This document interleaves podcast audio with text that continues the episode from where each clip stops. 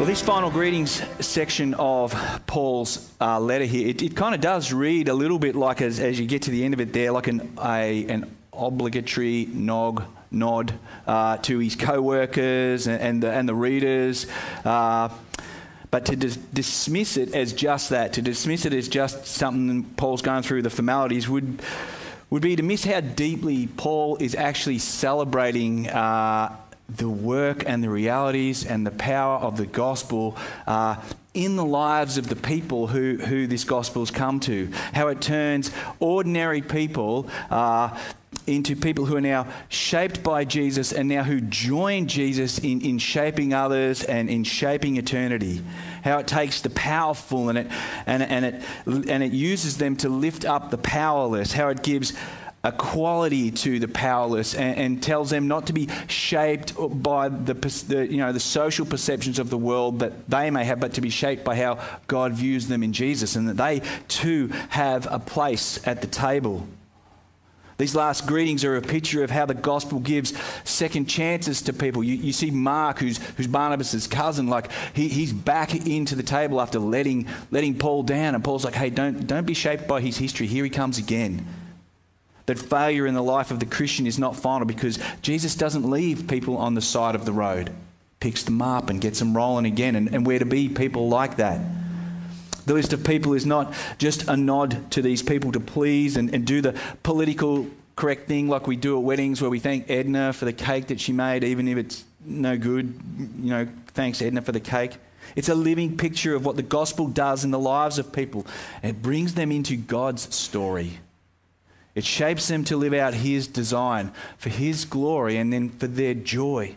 Ordinary people doing eternal things in which Jesus is seen and celebrated, as we've been saying. This is a list of people from all walks of life, if you noticed slaves, free, Jews, Gentiles, doctors, posties, men and women. They're, they're all in this list. It means that there is no one in any room, in this room, as people would have listened, they would have realized that there's no one uh, who God hasn't got renewed purposes for, who God can't transform in Christ. All of your abilities, all of your attributes, all of your skills, gifts, and all these things are, are repurposed and transformed and empowered by the Holy Spirit to, to put it as Paul says, uh, you know, that we will be made into co workers co laborers, empowered by the Spirit for the kingdom of God, doing something greater than our ordinary lives. So there's no such thing, or there should be no such thing as a bored and aimless Christian. You could be the most insignificant person in the eyes of culture, in the eyes of the world. But in God's economy, in this, with this renewed purpose in Christ, you are deeply and profoundly significant. Uh, you, you are seen as, as firstborn, uh, heirs to everything that God has in store for you. Like that's now how you are to be. You've been qualified to share and to serve in the kingdom of God. And as good as all that is, and with all that in mind, like that's the end, we're kind of flipping it over. What I want to focus on today is Paul's imperative, like it's imperative. There's 30 imperatives in this book, and this is, this is one, and that is to be devoted in prayer. As Paul draws his letter to a close, uh, uh, Mark uh, Meynell, in his commentary, he calls it a breathtaking cosmic voyage, the book of Colossians because it covers things, uh, everything from Christ's eternal identity, his supremacy, his sufficiency in, in all of creation, in all of redemption, his global mission that his gospel is on, in, in recreating a new humanity, in transforming people then he, then he drills down into how that works itself out into our lives uh, and, and, how it sees the, the ethics of Christ lived out in us. That we die to the power of sin. We're putting off these things and we're putting on new things. We're putting on the ethics, the characteristics, the qualities of Christ.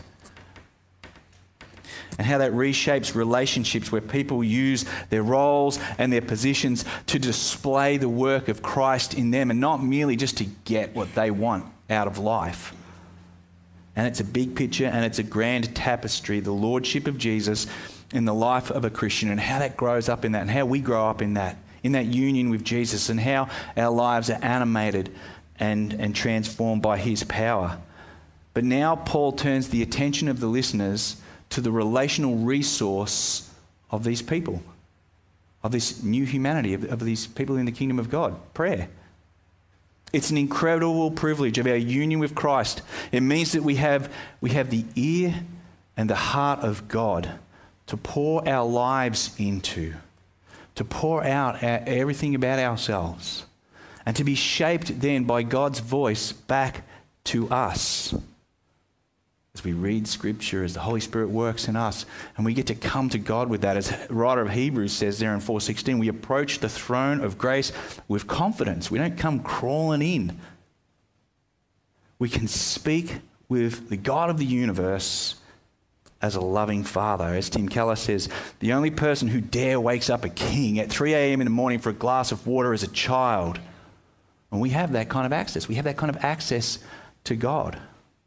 So to fail to pray is not to break some arbitrary set of rules and regulations. To fail to pray is to fail to treat God as God has made himself known to us through Jesus. When we pray, yes, we acknowledge that God is sovereign and we acknowledge his goodness and his supremacy and his sufficiency of his Son. And, the, and we also acknowledge the absolute need and dependency of ourselves.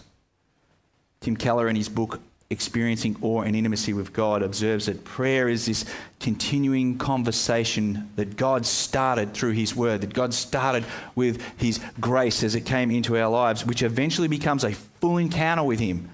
So, prayer is something that you, you practice. Prayer has a, has a beginning and, and, then it, and then it grows and it develops and, and on it goes. You develop this prayer. Conversation with God leads to encounter with God.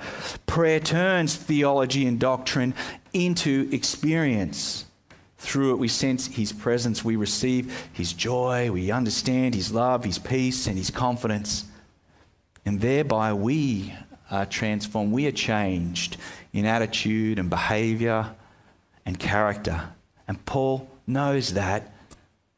Paul knows that prayer is where the Holy Spirit enlivens our heart to God's heart that's why he finishes with this imperative. Everything that's gone before us, now let's, let's be devoted in prayer.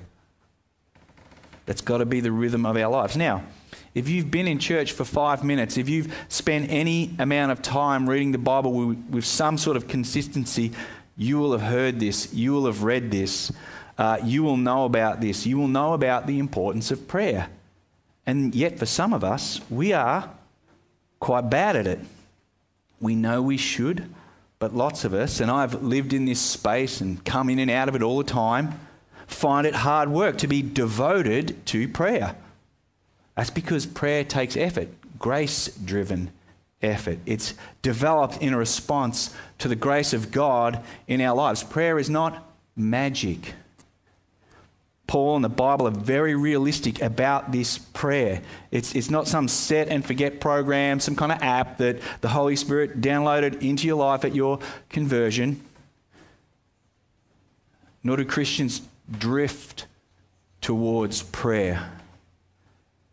Don Carson says people don't drift towards holiness apart from grace driven effort. People don't gravitate towards godliness, prayer, obedience to the scriptures, faith, delight in the Lord. We drift towards compromise and we call it tolerance. We drift towards disobedience and we call it freedom. We drift, drift towards superstition. We call it faith. We cherish indis- indiscipline uh, of the loss of self control and we call it relaxation. We slouch towards prayerlessness. We just kind of slide there and delude ourselves into thinking that we have escaped legalism we slide towards godliness and convince ourselves that we have been liberated.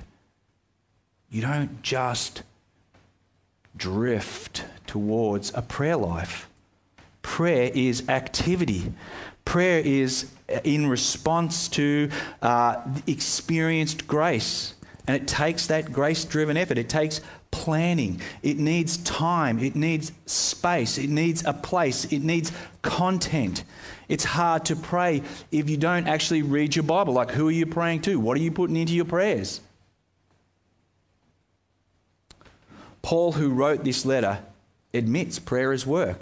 Like he starts off the letter, he lets the Colossians know that he has been working in prayer for them. He has not ceased in prayer. The, the way it's written is like he has been at prayer laboring away for these Colossians. And then, and then at the end of it, in this passage, in, in, in this chapter, in verses 12, he says that Epaphras always is always struggling on your behalf in his prayers for you. He's at work in prayer. It's not just magical stuff that happens. There's a recognition. Prayer is not as natural as we sometimes imagine it to be. But a prayerless Christian is an oxymoron.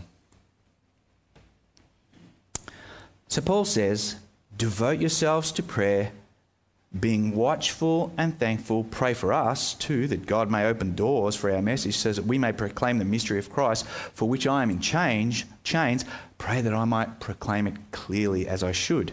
It's a pretty straightforward imperative, isn't it? Like prayer is to be a regular expression of your faith. You are to cultivate it. You are to be devoted to it. You are to be, cultivate uh, a persistent prayer life. If you look up our church values, we say that you're to be fervent in prayer. We're, we're, we're fervently prayerful. And this is not so much about intensity of prayer, but it is rather, it's about that prayer should be a standard feature of our lives. We should pray habitually and we should pray with perseverance. There, there should be a devotion to prayer, a dedication, an ongoing rhythm in our lives, day in, day out prayer should be happening. And then Paul gives some modifiers to this devoted, uh, to this imperative work of prayer by elaborating out the manner in which this prayer takes place. He says, firstly, it's a way of being watchful um, over the Christian lives. Paul is saying that prayer should keep you alert, prayer should keep you awake, which is kind of like a bit of an irony because most of us fall asleep when we pray. But Paul is saying, um, that prayer keeps you awake and alert spiritually. And, and, and in Paul's words here, there's a bit of an allusion back, a connection back to the Garden of Gethsemane, Mark 14, where Jesus asks his disciples to watch, to be alert, to stay attentive, to pray that they may not fall into temptation. Prayer is a way of avoiding the drift into spiritual lethargy, lethargy and laziness. A vigilant prayer life provides spiritual fortitude, the relational experience that allows you to live as God desires, that allows you to actually know God more and more, and actually then begin to desire to be near Him more and more. And the second modifier or attitude that characterizes prayer is thankfulness. Prayer should be filled with gratitude, true evidence that grace has visited your heart, that you actually know what it is and what it's like to be forgiven of sin that you are dead to the distractions of the world and alive to the mission of Jesus. And all that He has in store and all that He is doing is that you are irreducibly grateful. Like bad news can come, uh, diagnoses, loss of jobs, all kinds of environmental things can shift, but you are irreducibly grateful.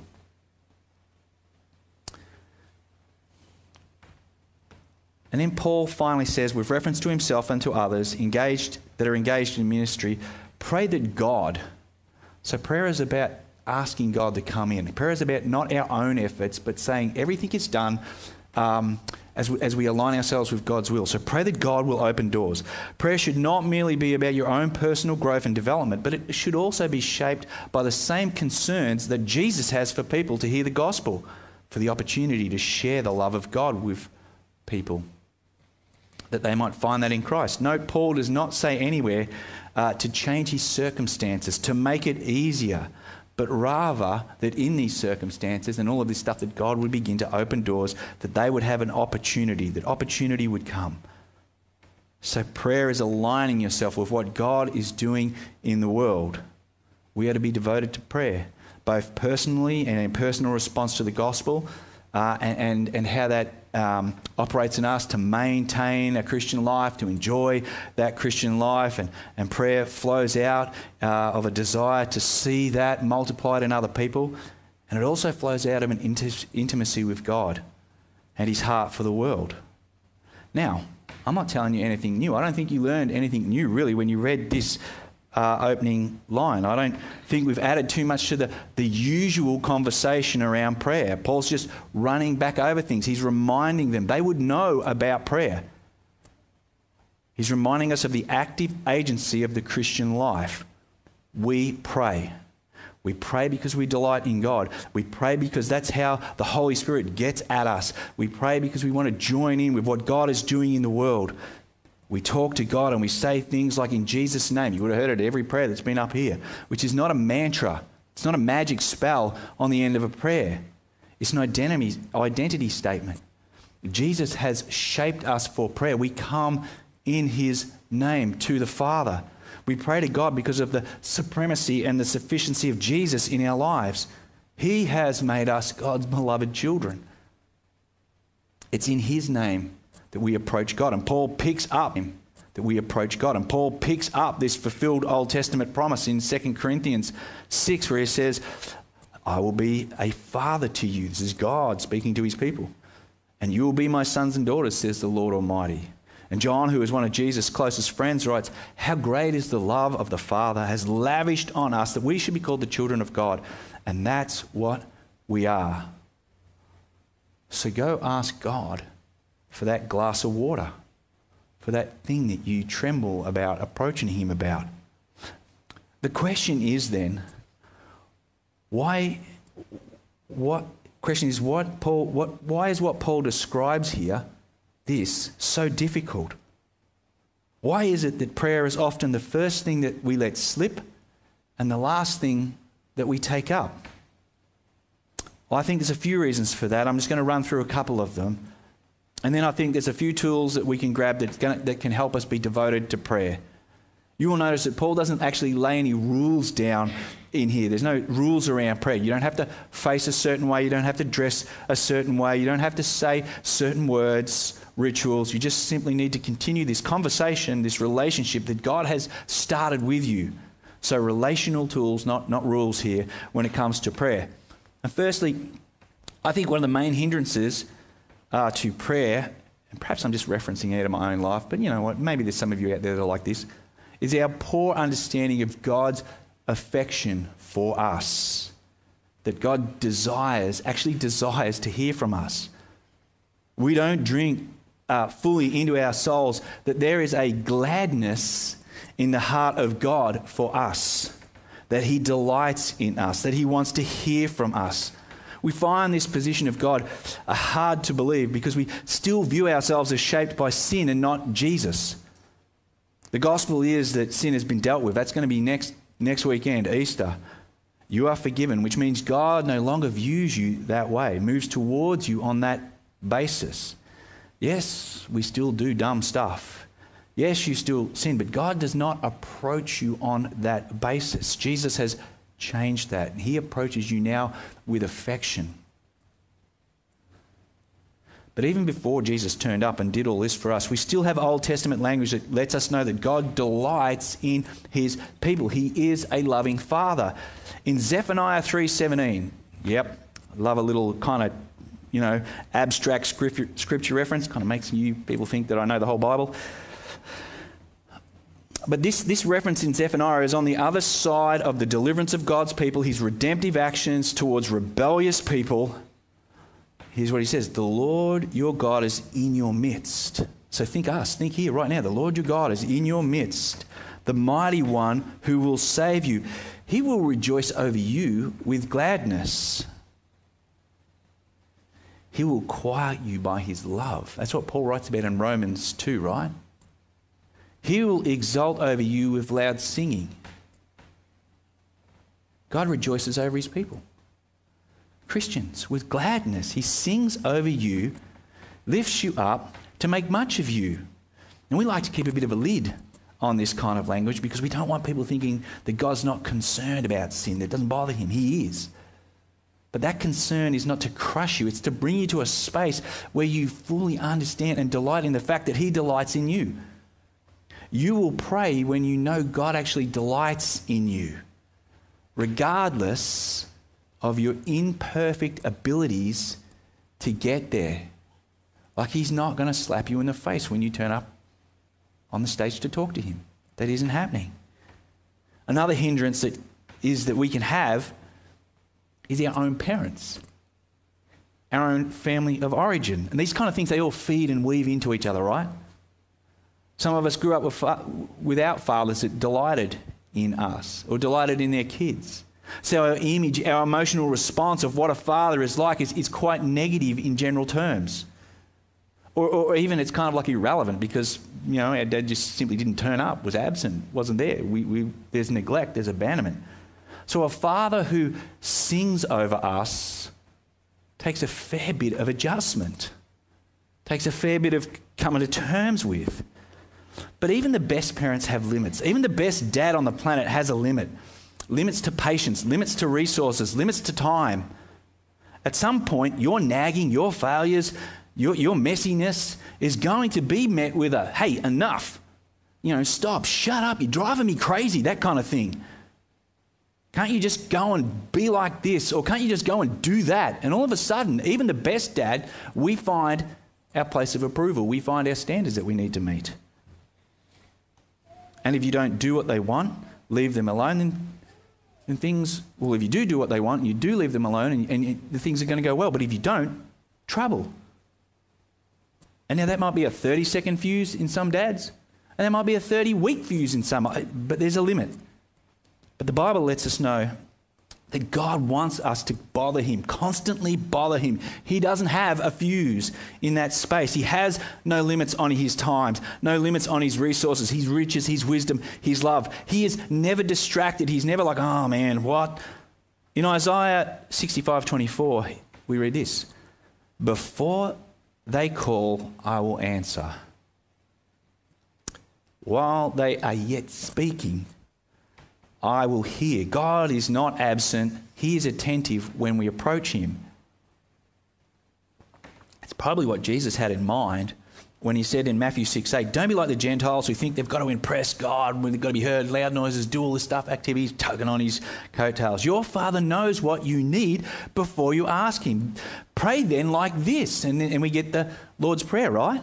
So God is already intimately aware of your life. It's no surprise to Him all he's doing is waiting for you to bring him in, to come to him, to nag him, to depend on him, to have your life, life shaped by him in prayer.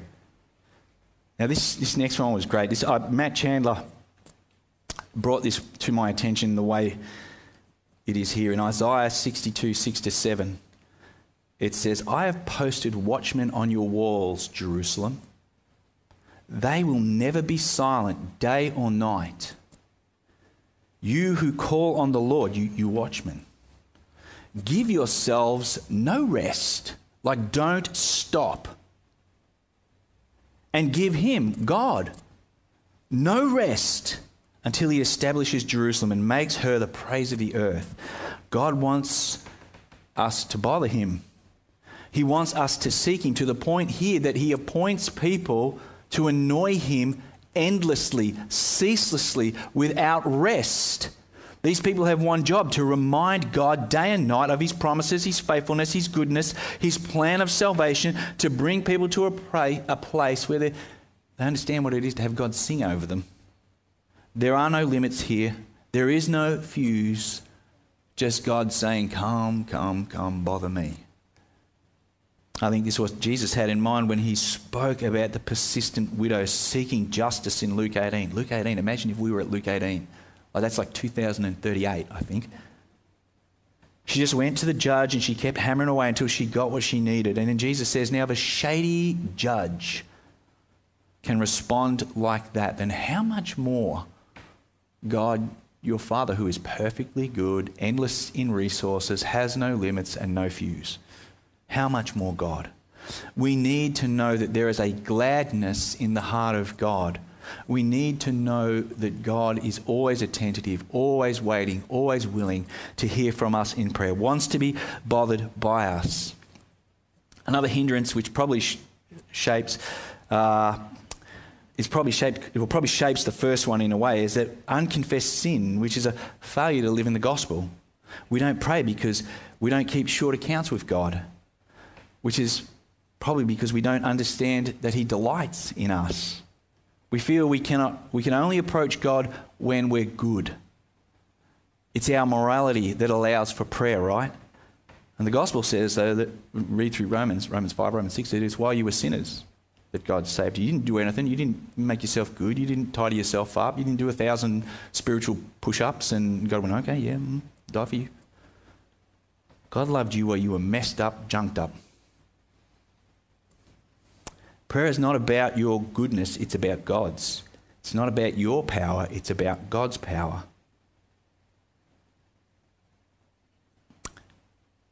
Prayer, we pray when we know that God's grace is greater than our sin. It's not about avoiding your sin. It's not about thinking it's cheap, it's got no place. It's about actually bringing it there and, and acknowledging it and saying, yeah, this is where I put this first and you second. Sorry about that. Let's go. People who get this run toward God in prayer, not from Him, when they come to their senses about sin. Now, you hear me quote Timothy Keller all the time in this. You are far more wicked than you ever dare admit. Like, you are bad. And the deepness of our souls and some of our thoughts could be put out there. We just, we just want to write, run and hide in shame. But at the same time, we are far more loved than we ever dare dream. That's what it's met with when we go to the Father. That's the gospel. And when we get that, we run toward God in prayer, not away from Him in shame, to work it off over time, to become moral, to think you'll forget about it. That's already been done. That's next weekend. Another hindrance to prayer can be our pride. We literally think we control things or we want control of things because we don't trust that God delights in us. We say God is sovereign and sufficient and good, but then we get doing things. Once the whips get cracking, we get busier. Not many of us are like Martin Luther, who wakes up and says, I have so much to do, I will spend three hours in prayer. We want control and prayer is fundamentally an exercise in recognizing the sovereignty of God, the complete sufficiency of God, and our complete helplessness. We go to God in need. We go to God saying, Jesus is Lord, not Mason. God is not lacking. He is, not, he is in need of nothing. He is abundantly wealthy and He can give without any concern. And we are in need of all of it. Only when we can say that Jesus is Lord do we really start to pray? Another hindrance that we can have is our lack of appreciation of the spiritual battle that we are in and you know to recognize that there is literally an organized system of rebellion out there. You read through the Gospel of John, that's what it is. Out there against God and his people. It has no mercy. We read about that in Ephesians, 2 Corinthians, 1 Peter, James, the whole Gospel of John's about it. It's a sermon in itself and it needs its own day. But if we understood just how much the devil wants to tear you apart, to destroy marriage and marriages, families and faith, I think we would pray more. That's coming attractions. Okay, we've recognized some of the hindrances, and the antidote to them all really is a better recognition of, of God's love for us, that He delights in us. So, some practical helps how to be devoted to prayer. What are some handles that we can grab? And being a Baptist, three P's, okay? Because that's how Baptist brains work. Prayer needs a plan. Look, no rocket science here, okay? It needs a plan, it needs a place, and it needs particulars. So these are relational tools, not rules. We need to plan to pray. It doesn't, we don't drift towards prayer. We must plan to do it. And it's not so much that we don't want to pray, it's that we don't actually plan to pray. We need to schedule prayer into our day.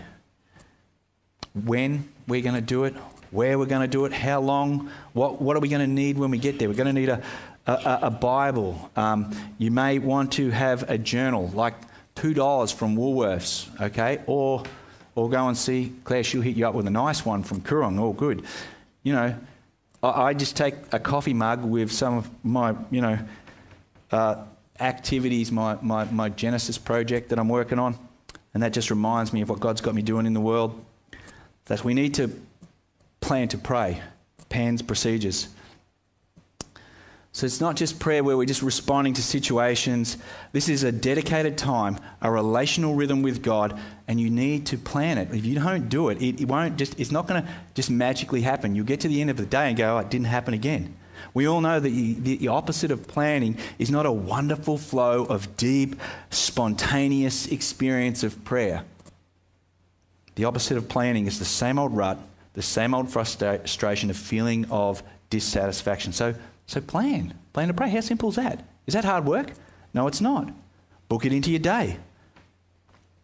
But make also, this is the thing, make it sustainable, make it achievable. Like if, if at the moment you don't pray much, if you think, right, tomorrow morning, I'm getting up at four o'clock, okay? I'm going to read my Bible for six and a half hours, and then I'm going to pray for the next 10, and then I'm going to bed. That's not happening.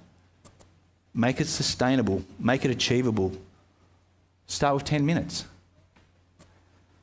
Find a place. That's the second thing place. A place that actually works. A place where you're not distracted um, from, from the external. Like it's easy. It's kind of easy for me. I come in here and it's a big building, 600 square feet, no one.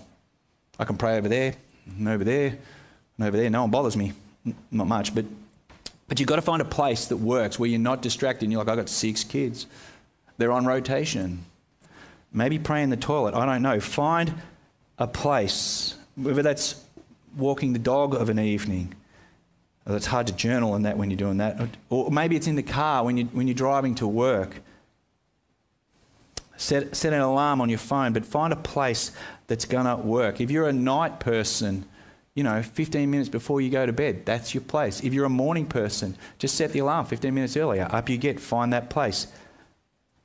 Could be down the beach, like down the beach is great. I've just written it that. A place where you can be present, uh, free from distractions. If you're like me, the biggest distraction that I have is my own mind. It's just full of noise, it's just full of stuff. So um, w- what I do is, in, in the sense of place, is before I start praying, because I'll get praying and then all of a sudden, uh, you know, I'll start praying about something, and all of a sudden I'm having a conversation with myself about that. I'm arguing with myself about that, how I can solve it, what's gone, why that person was wrong. I'm going to punch him in the throat for that the next time I see him. Hang on a minute, I'm not talking to God anymore. Yeah? My own mind is the distraction.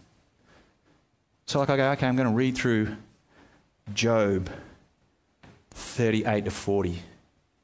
Just going to fuel my mind with the greatness and the goodness of God. I'm going to read through Isaiah 40. They're my like, go to passages. And, I, and in that place, I get rid of the distractions of my own mind by reading scripture, Psalms, whatever. But, but you need to be undistracted, and that helps. Otherwise, you just find that it's, it's, it's hard work. And then particulars, and that's kind of a particular, but here we go. What people go, well, what am I going to say? You want me to pray for 10 minutes? What am I going to say? Are you kidding me? Um, how do we do that? Well, the Lord's Prayer that you read there, in Matthew 6, gives you some categories. That's not a mantra, it's actually categories of how to pray. It's not to be recited just like, oh, let's recite this, we're done. No, it's like the greatness of God. Let's start with the greatness of God. Let's read Job 38 to 40, the greatness of God, hallowed be your name. And then, then the will of God, like how do I bring myself into the will of God? Look, God, what are you doing in the world? What are you doing in me? This kind of stuff. The goodness and provision of God and the power of God. This is why Jesus gave it to us. It's not a mantra, it's a map. It's, it's, it's, it's, it's themes on how to pray. But you can work out categories for yourself. And often, what I think is good to start close and then move out. Spouse, family, neighbors, church, community, country, world. Like, what do you know about these things? What do you know about your wife? If you don't know something about your wife, pray about that. Spouse, family, neighbors, church, community, country, world. Like, start small, get bigger. And that's where a journal comes in helpful. Like a journal is just a, a log book of a prayer life where you write things down. So, so if, you, if you think, oh man, I can't, oh, what did I pray last time? Like this stuff is not going to magically drop into your head when you get there. You need to plan, you need to prepare, and you need the particulars in place. Pretty simple stuff. No, no, nothing crazy there, really, is it? Oh, yeah. Prayer is God saying, join me in what I'm doing th- uh, through you uh, through what I'm doing in Christ in the world, through you personally here in this church, devote yourselves to prayer. Be watchful. Like, let it shape your life and be thankful with gratitude and then joining God in His mission. Let's pray right now. Lord, we thank you for this book of Colossians that you have that we've been going through here at Freeway, and we're grateful for how um, the picture of your Son, His supremacy and His sufficiency, uh, in the universe and then in our lives to recreate us, to, to, to, to, to pull us out of sin and, and bring us into your new kingdom, that we would be dead to that and alive to your world, and then, and then to see how your promises come alive in us as we, as we live that out. And now, Lord, the active agency in all of that, as your word takes hold in our lives, as your, is that we would stir it with prayer, that the Holy Spirit would come and, and, and stir in our lives what it is to live this life. And our prayer is that, that we would just do these simple little things, like just we would plan prayer into our lives. We could find a, a place for prayer, somewhere where we know, where we can be present with you and we know that you are present with us. And, and that we would be, be diligent in, in, in the particulars of prayer, the content. You've given us your word. We could just pray your word back to you and as we do, we'll find that we're praying for people, we're praying for mission, we're praying for all kinds of things. It's all there. Bless us, Lord. Delight in us. Would we know what it is to be delighted in by the God of the universe? That's our prayer. Amen.